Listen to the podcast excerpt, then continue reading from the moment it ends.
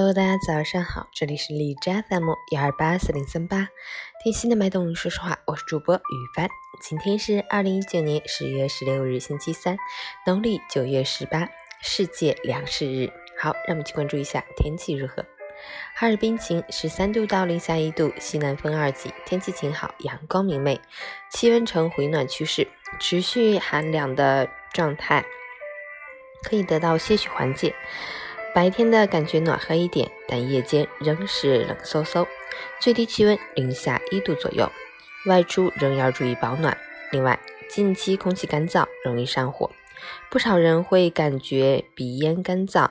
干咳少痰、皮肤瘙痒，日常应多喝白开水，多吃水果，帮助清热润燥、养阴润肺。截至凌晨5时，哈市的AQI 指数为56， PM2.5 为23，空气质量良好。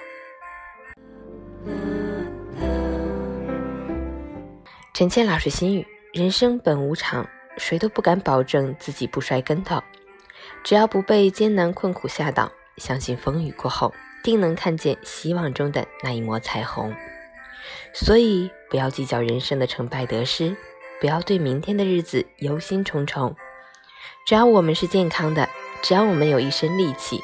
何惧什么坎坷泥泞，还怕什么狂风暴雨。要知道，人活着就是一个过程，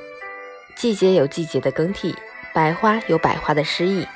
粗茶淡饭自有它的真味，老的容颜也自有属于它该有的美丽。让我们微笑着从容，一切随缘来去，